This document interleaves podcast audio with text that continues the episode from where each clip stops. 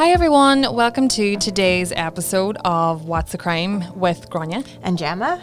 So, today's story, we are talking about Mark Kilroy. He's kind of your all American boy that went missing in Mexico in 1989. So, just to prepare yourself and our listeners, this is quite a graphic story. Okay. So, yeah, just so that you know, you're aware. Yep. So, let's get started.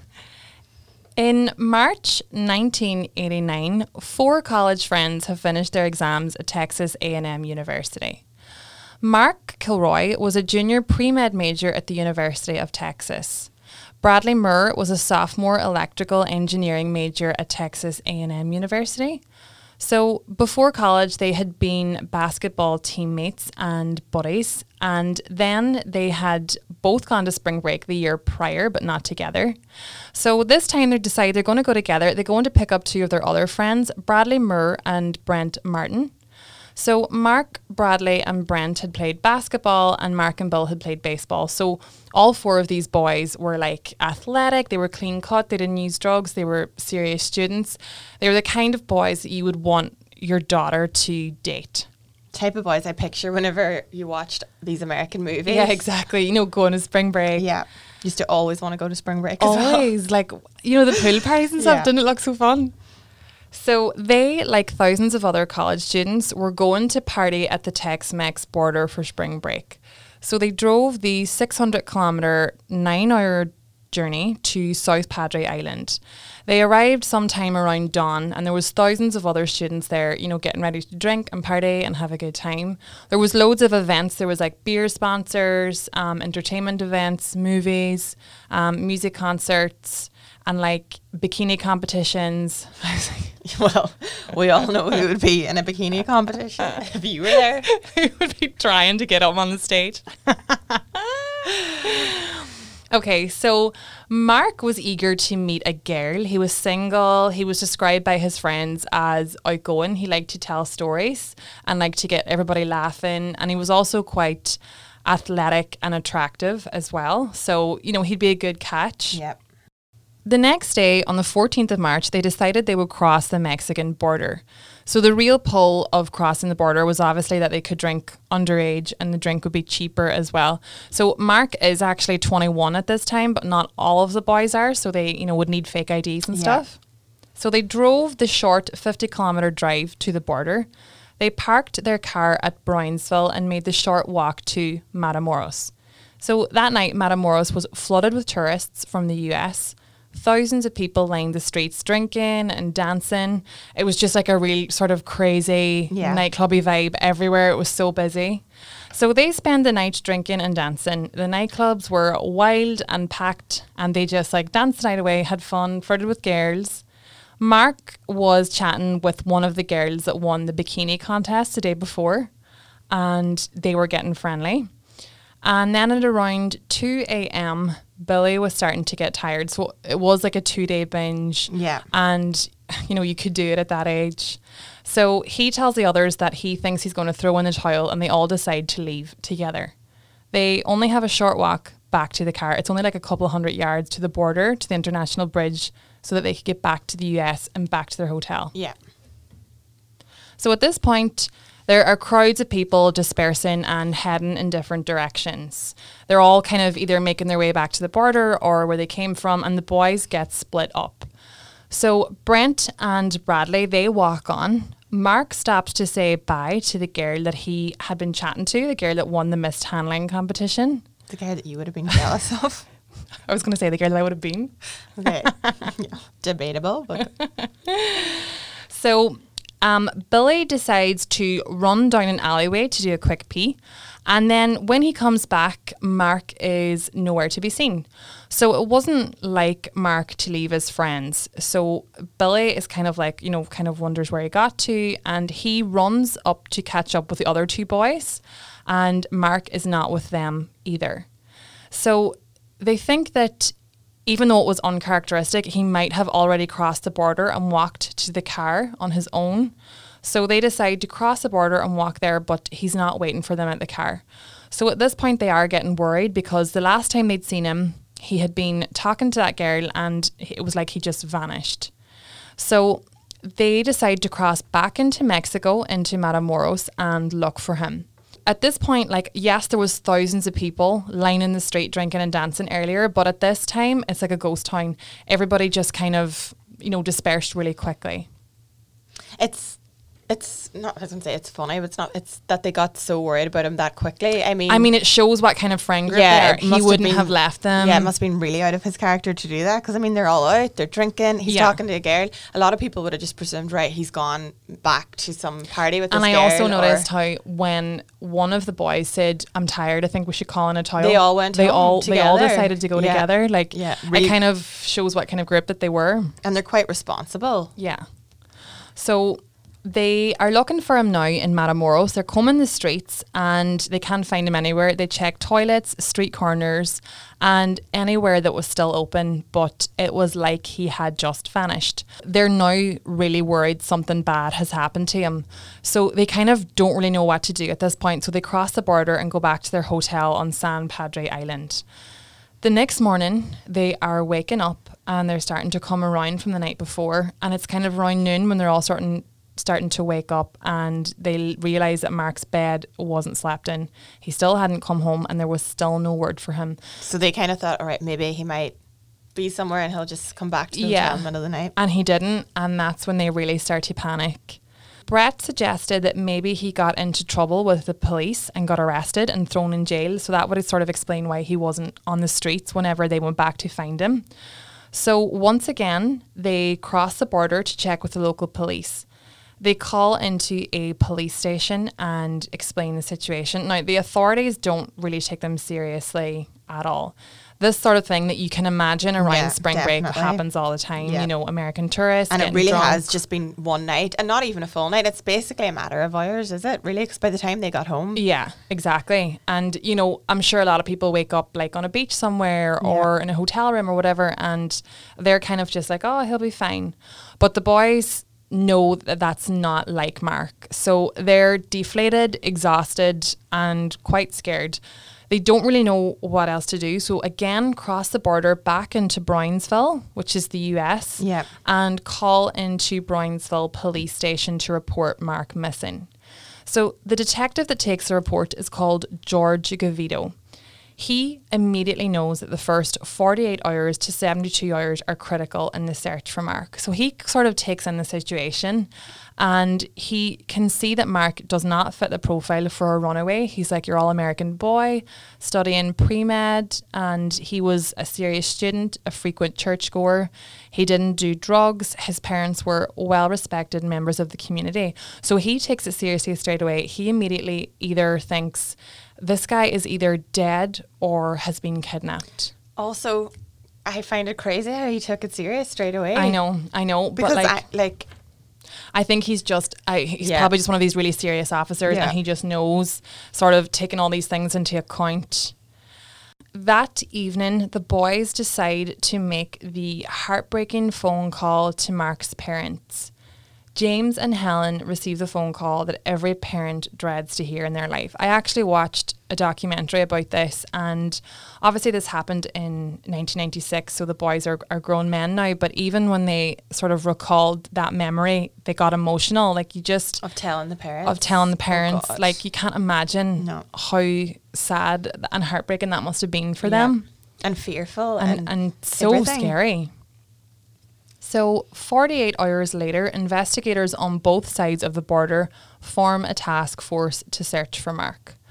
They search jails, hospitals, hotels, morgues, but there is not a trace of Mark. It's like he was there one minute and vanished into thin air the next. So the investigators quiz the boys to see if they can remember any details of that night that might help them na- narrow down Mark's final Have, movements. have they ever thought of the girl or the? I, I I think that she was sort of talking to him, but she had left as well. I think Okay. that Billy, when when they actually So she do- had left before. so she had just literally just left, and I think they actually questioned Billy under hypnosis, and he remembers the very last thing that he's seen. Um, was Mark talking to a Hispanic man with a scar on his face? So I and I think that was under hypnosis, so he didn't even really sort of consciously remember that. And the police, with that information, organise a lineup of men, but Billy does not recognise any of them. So the police are trying to work against the clock. They want to round up witnesses and they think that because of the thousands of people that were there, that sure enough, it's, you know, someone will have seen him. It'll be Yeah. easy enough for someone to remember him. But they hand out flyers and you know the people just there was thousands of people there but there was so many people there were so many yeah, I was just thinking that could go memories exactly There's so many people you're not going to remember. Maybe one One person. face. Yeah.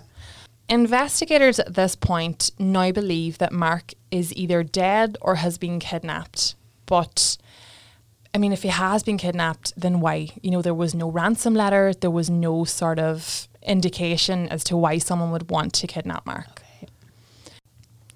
A week later, the officers received a tip. A woman rang into the station. She was married to a Mexican police officer.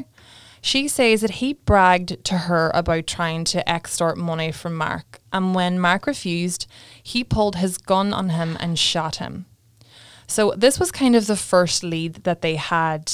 And at the time in Mexico, police corruption was pretty common. Like it wouldn't have been otherworldly for a road cop to pick, you know, an easy drunk target walking around. And obviously with Mark's background, he might have looked wealthy. Okay.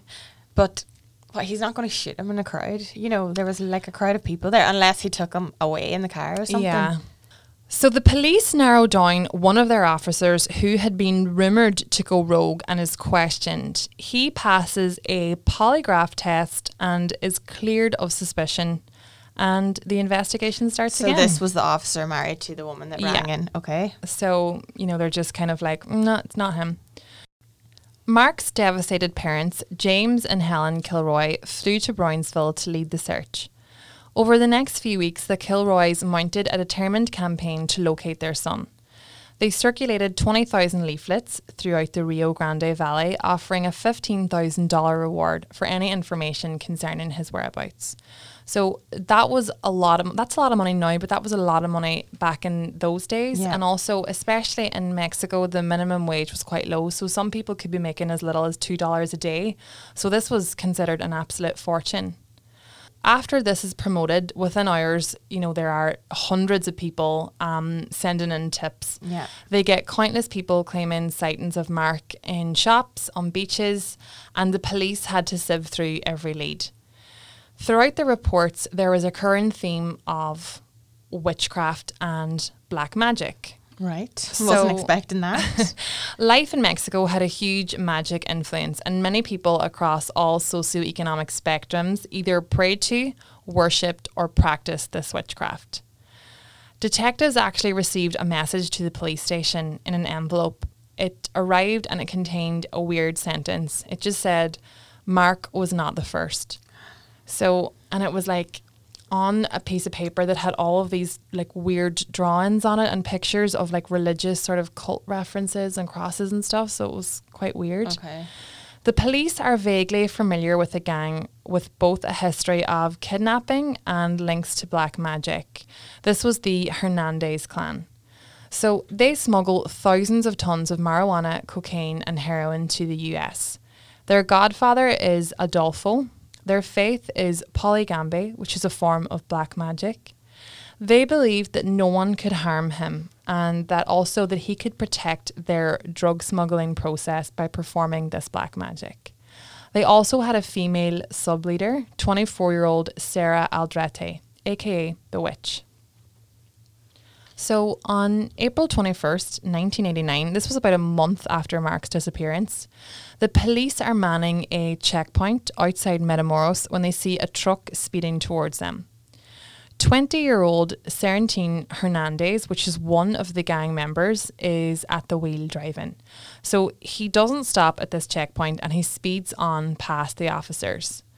So this guy just sort of believed he was like bulletproof and invincible. So the officers decide to tail him and drive after him. He stops at a ranch about 30 kilometers outside Matamoros.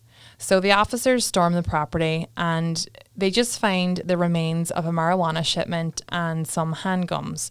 So, you know, it's not a huge find or anything very significant, but they still take Seraphine in to question him because they just don't trust him. They just think that there might be more going on. He's very smug, he's laughing and smiling, and um, they question him.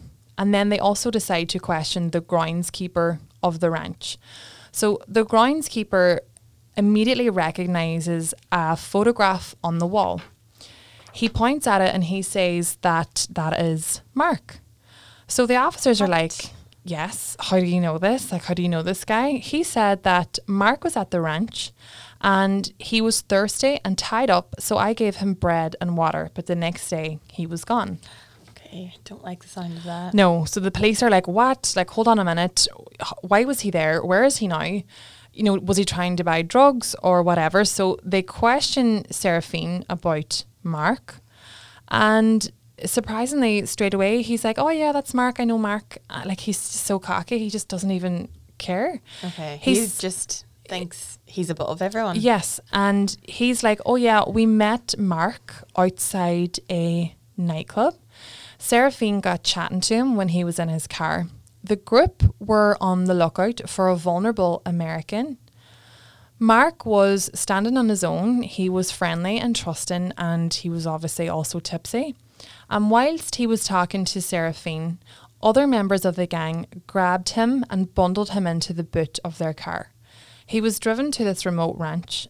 So they're like, What? Why did you do this to, like, why would you do this to this guy? A randomer. And he said that the abduction was under the orders of Adolfo, the godfather. So he's just telling them all this with just Literally just not a without a, bother. care in the world. Why? It's also str- like why is he telling them? He doesn't have to. The reason he was to be sacrificed in a demonic ritual. His life was to be drained and used to power a supernatural being that lived in a cauldron called the Inganga. What? I know. Mark's life would be used to feed this demon. He was specifically targeted for being intelligent and athletic too. So, like, I don't even know where to start. The officers are obviously horrified. They race straight to the ranch, burst into the property. They enter this little windowless shack that they hadn't been into before, and they smell the familiar smell of death and decay. Inside this shack, on the blood smeared floor, amid a battery of still glowing candles, stood an iron kettle filled with iron and wooden spikes, a charred human brain, and a roasted oh turtle. What? Other urns contained a grisly stew of congealed blood, human hair, and animal parts. Scattered about the room were coconut shells, cigars, and cane liquor, an iron bed frame, heavy electrician's tape, a blood caked machete, and a hammer. Police also discovered a large oil drum that seemed to have been used to boil something. So, one witness described the scene as a human Like, slaughterhouse. what is this even real life? Like, it's making me To boil sick. something. To boil what? to boil a victim, I think. Seraphine explains to them what happened. So, like, brace yourself. He proudly explained to the police officers that Mark was tortured for hours. He was sodomized. Then he was made to kneel before Adolfo, where he took a machete and cut the top of his head off. He then proceeded to take out his brain and put it in the cauldron. He then cut off his arms and legs and buried him in a shallow grave. Right. Seriously, who are these people? Seraphine directs the police to a patch of freshly dug earth where there is a wire sticking out of the earth. When questioned about why there is a wire there, he informs them that they inserted a wire into his spinal cord so that they could pull his bones out of the earth more easily and wear them as a necklace. I'm done with this I know, no, I know. It's like it's so intense. And I find why is he telling them the police all this like without He's like I said, he's literally that cocky. So Adolfo, their godfather, is practicing this black magic, which they think in turn protects them. So he thinks, oh, nothing's going to happen to me. I'm If not going to tell get the police arrested. all this. Yeah, he's like, it's fine. So he's ordered to dig him up. He still like doesn't get the seriousness of the situation. He's laughing. He's like, "Do you want to get tacos after this?" And when the remains are dug up, the police can tell straight away that it's Mark. You know, they can tell by like his features. And he's Seraphine is still laughing and he's like, Why are these guys getting all mad and stressed out? There's another one over there. Another what? Another body? Another body. Officers discover another 14 bodies at the ranch. All males who had been killed over a period of nine months. All people that had been used in the gang's rituals. Some of the victims had been slashed with knives, others shot, at least one had been burned, another hanged. Many had been savagely disfigured, their hearts ripped out, their ears, eyes, and testicles removed. One had been decapitated. It's said that these victims were all either homeless or addicts, etc., which is why they didn't get a lot of press on their disappearance and why the gang had gotten away with this, well, so far. So a manhunt ensues to find Adolfo, Sarah Aldrete, and their associates of this gang. Adolfo, who is the godfather, he stays one step ahead. He knows all of this has happened. He gets on an airplane and holds himself up in an apartment in New Mexico. So, a little bit about Adolfo. Adolfo Constanzo was born in Miami, Florida in 1962. He was baptized Catholic and served as an altar boy, but he also accompanied his mother on trips to Haiti to learn about voodoo. As a teenager, he became apprenticed to a local sorcerer and began to practice a religion called Palo Mayombe, which involves animal sacrifice. That was the black magic that I was talking about. Okay. As an adult, he moved to Mexico City and met the men who were to become his followers they began to run a profitable business casting spells to bring good luck, which involved expensive ritual sacrifices of chickens, goats, snakes, zebras, and lion cubs. So they would make money. They would like cast spells on like drug on like dealers, drug dealers and drug gangs. gangs. Yes, and be like, we will protect you by, by performing these this spells, magic. and Yeah. then they pay them. Yes. Right. So they were getting rich off this as well.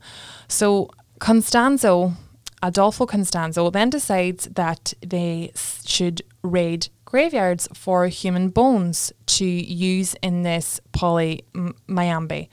So, it started off with animals, and then he's like, "No, wait a and minute." And then he's like, actually, let's use human bones. Before long, they decide that the spirits of the dead would be stronger, providing them more powerful protection with live human sacrifices. So they started by digging up graves. That's not good enough for him. Animals aren't good enough. Yeah. De- graves aren't good enough. So now it's yeah. he wants to actually kill people. So one of the other ladies that I mentioned was Sarah Aldrete. She's one of the associates and another one of the gang leader who I said that she's also known as the witch. So she leads this like bizarre double life. She's actually an honor student and a cheerleader at Texas Southmost College. She was the girlfriend of one of the drug dealers linked to the Hernandez clan. And then she met Constanzo um, in 1987. And, you know, basically she just sort of became the cult's main recruiter. Investigators believe that Sarah Aldrete's physical attractiveness and charm helped her to lure men to join the cult or to set them up to be abducted. How does that even happen? I have no idea how you go from being like an honor student and a cheerleader to like leading people into this crazy cult To their death? uh, To their death. Basically, her, you know, her friends and people that she went to college with never suspected anything. Um, they said that she just didn't show up at school one day. She called in and said she wouldn't be coming in anymore. so this was after all. This was came when out? this that all of those graves were discovered at this ranch. And obviously she had to get away. She had to escape and she knew that they were going to hear about this at some stage. So she said she had to work out some personal problems and then the news reports and identified her as this like cult witch. So the, the reaction among the students and the faculty members they were they were shocked. They were like couldn't believe it. It seemed impossible that this girl that they knew could be involved with this evil gang of murderous drug dealers they said that they never suspected a thing like to this day there are still people at that school who think that she is innocent or even just a victim of circumstance. The police, however, do believe that she took part in human sacrifice and that they said that she helped to select victims and that she also personally selected at least one victim, a man who had insulted her, lured him to the ranch, and supervised a slow death that included cutting his nipples off with scissors oh, and boiling him alive. no, like like really, really violent. So the police decide they're going to burn this ranch and this altar and all of the cauldrons and all of the ritual stuff to the ground. They don't really give an explanation for the reason that they do this. And a lot of people sort of argue, why would they do this? Like, there's evidence mm-hmm. there. that's what I was thinking. But th- like I said, a lot of people in Mexico at this time actually might not have practiced this sort of black magic, but did believe in a lot of these things. So what I imagine is that the police were actually frightened and wanted to, you know, get rid of all of the sort those of evil spirits and the stuff. evil spirits and stuff. The news has reached the press at this stage. Footage of the burning ranch also hits the news. Adolfo, who, like I said, Adolfo Constanzo, the um, godfather, he sees this footage of his satanic altar being burned to the ground on the news and he just goes berserk. He goes on this crazy rampage. He believes that the source of all of his power is being destroyed. So he starts to throw money out onto the street. So, like I said, they're holed up in this apartment in New Mexico. They're four floors up. So he starts throwing all this money out, and then he takes a gun and starts to shoot at people out on the street that are trying to lift the money. He's, He's crazy. He's lost the like. He, well, he'd already lost the plot. he's only just after losing the plot now Only now. Okay, so he by throwing his money away. I mean, who throws their money away? after everything he's done. But like, okay, obviously he's he's just lost it even more at this point. And um the police surround the building. So he knows at this point that yes, the police the police that surround the building don't know who he is or th- that he's in there, but th- they obviously just know something's going on. But he knows that sooner or later the police are going to put it together who he is. So he orders his associates that are there to kill him. One of his associates, De Leon, he sort of hesitates. He's like, no, like I, I can't do it. But Adolfo hits him in the face and tells him that he would suffer in hell if he did not do as he commanded. He then hugs his associates and De Leon stood in front of him, opened fire, and killed him with a machine gun in a closet. The rest of the associates are then arrested from there, Sarah Aldrete included, so she denies any knowledge of the sacrifices. When the police, oh, this is also quite interesting, when they raid his New Mexico home, they find like stacks of homosexual pornography. And as with Mark's murder, like he was sodomized, and they did find that in some of the other murders as well, there was like some sort of acts that they that he might have sort of derived pleasure from. Oh my god. So in July, their trial began. So um, that's Seraphine, Sarah Aldrete, some of the rest of the associates. And Seraphine describes to the court what occurred in these like really twisted rituals. Can I tell you something? I actually watched this. Even at this point, he's still smiling and smug, standing in He's court. He's like twenty years old. Yes, did you he's young. So, but like, come on. Yeah. He he still is just like, yeah, we didn't do anything wrong. Thankfully, the jury find the defendants guilty and they are sentenced. Well, like, how could you not find them guilty? I know. A total of 14 cult members were charged with a range of crimes, from murder and drug running to obstructing the court of justice. Sarah Aldrete and Seraphine were convicted of multiple murders and were ordered to serve prison sentences of over 60 years each. De Leon, who I said was one of the associates that actually shot Adolfo Constanzes, he was given a 30 year term. So, Sarah Aldrete, if she was ever released from prison, the American authorities plan to prosecute her for the murder of Mark Kilroy in America as Is well she still denying it? she's still she actually wrote a book about how she had no idea what was going on and that this was all just sort of you know this just happened to her and how badly she was treated Oh, please. so Sarah. she i know she's still completely Sarah. denying it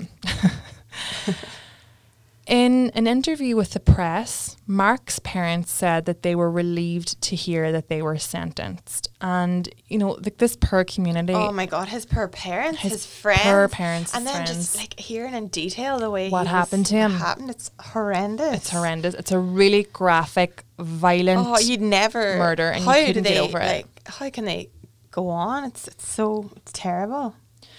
So, you know, Mark's parents um, have actually founded the Mark Kilroy Foundation, which promotes drug awareness, education, and prevention through the Just Say No campaign. So, since Mark's dream was to become a doctor after college, his parents they kind of decided to help others and continue his dream throughout this program.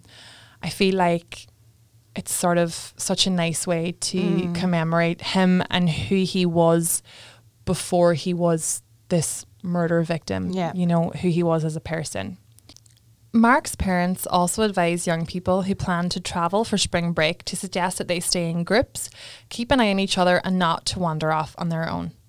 So, although with this case, I think it's very easy to sort of hone in on, you know, the gangs and the black magic. I think it's just really important to remember Mark, who he was as a person, and everything that his parents are trying to do for him now Yeah, in his memory. in his memory. Okay, guys, we really hope that you enjoyed this episode of What's a Crime with Grania and Gemma. If you did enjoy, please like and subscribe. We'd be very grateful. And don't forget to tune in next week for a brand new episode. See ya. Bye.